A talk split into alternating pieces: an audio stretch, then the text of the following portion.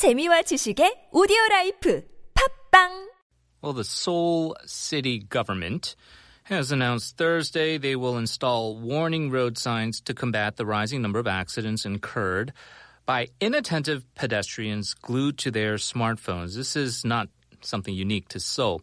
There are a lot of people now who walk with their heads down, obsessed with their smartphones. They don't even notice the traffic lights. Some people have coined the term smombies, a clever uh, combination of smartphone and zombies, especially in Germany. It is a concern. And one particular city, Augsburg, has installed traffic lights in the ground at pedestrian crossings. A clever idea indeed. To discuss this in more detail, we're very pleased to have joining us uh, from the University of Ulm, psychiatry professor Manfred Spitzer. Hello.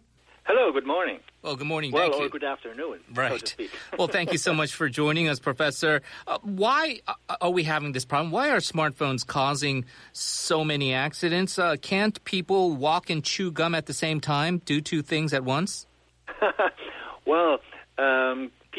can do a lot of things at once as long as it's not processing, um, well, language. We can only process one one stream of language at one time. Nobody reads two books switching back and forth or listens to two talks at the same time because people just can't. And that's the problem. Chewing gum is automated and walking is automated and many things are automated, but Right. paying attention to a stream of um, content is not automatic. It is, uh, well, a conscious business, and people cannot do two things at the same time. Not even women can, that's often claimed, but it's nonsense. Just people can't. And that's the problem with any form of multitasking. It's just an inefficient way to get your job done. Well, very, very interesting point. Highlights the uh, safety issue. Just want to get your thoughts on uh, Augsburg and their implementation, these uh, traffic lights on the pavement. Um, is it effective? Well, I, I don't know. I, I, of course, I've heard about it. It's not just Augsburg, it's also in Cologne where they try this out. And I think we have to wait for the data and see if this works or if it doesn't work. Um, it, it's, it's a technical solution to a technical problem. Um, other cities have done other things. In uh, in the U.S., there are quite a few cities who charge you a hundred dollars or some amount if they catch you looking at your smartphone while walking on the street. So that's a crime or an, an, an, an offense, just as um, driving a car and um, uh, doing an SMS or uh, looking at your smartphone is a, is an offense.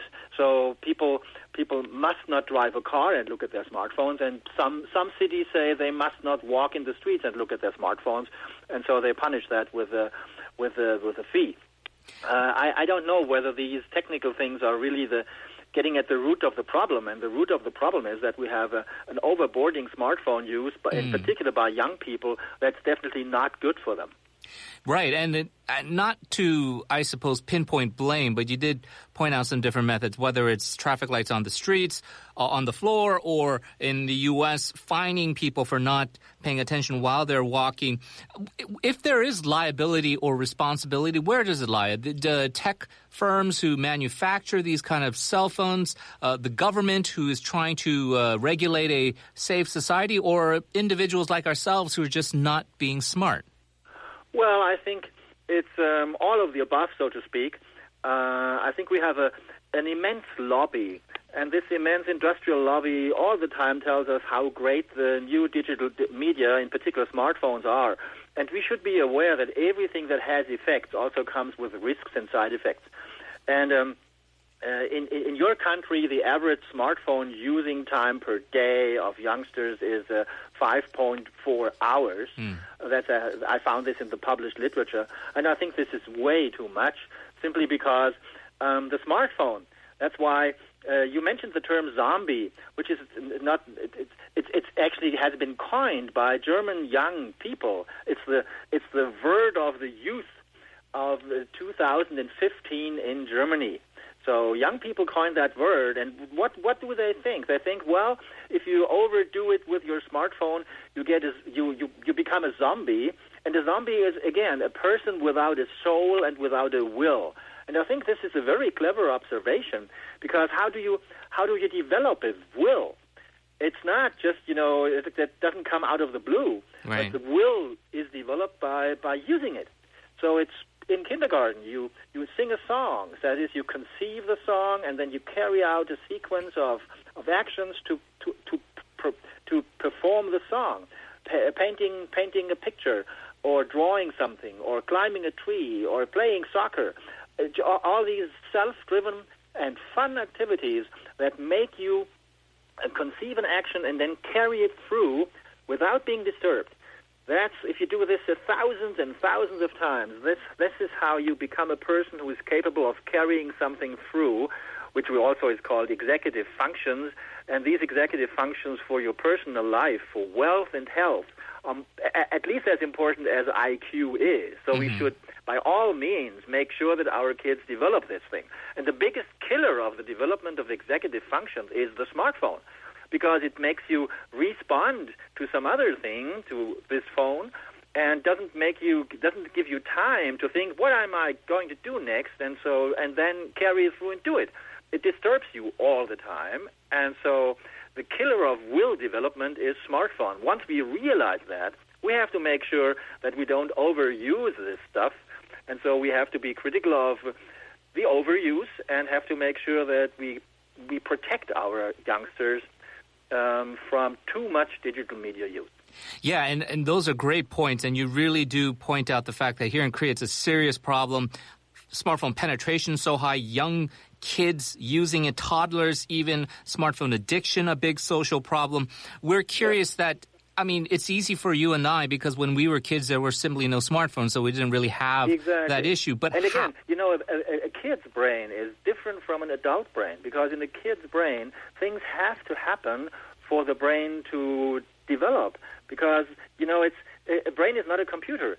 A brain doesn't have a hard drive and a CPU. It contains just you know billions of neurons, and they have to be used to to, to, to get educated. For example, if you if, if you learn how to walk, you pull yourself up and you fall down, and you do this a thousands of times until your brain kind of figures out how many signals it has to send to which muscles to stay upright. Same thing with language. You hear languages and, and, and you hear, you know, your mother tongue a million of times, and your brain figures out the rest. And with anything else, you have to use your brain. And for example, if you swipe across a featureless surface and use always the same mo- motion of your hand, it's the dumbest thing you can do with your hand. Uh, what you should do in, in, in kindergarten, so until you go to school and even in the first, second, third grade, you should you know handle the environment. You you just touch things. You you come to grips with something. You handle it and that, therefore you get it and you can think about it. So you and the more finger play you do in kindergarten the better you get at, at math uh, as an adult because you use your fingers to to to understand something which is really important.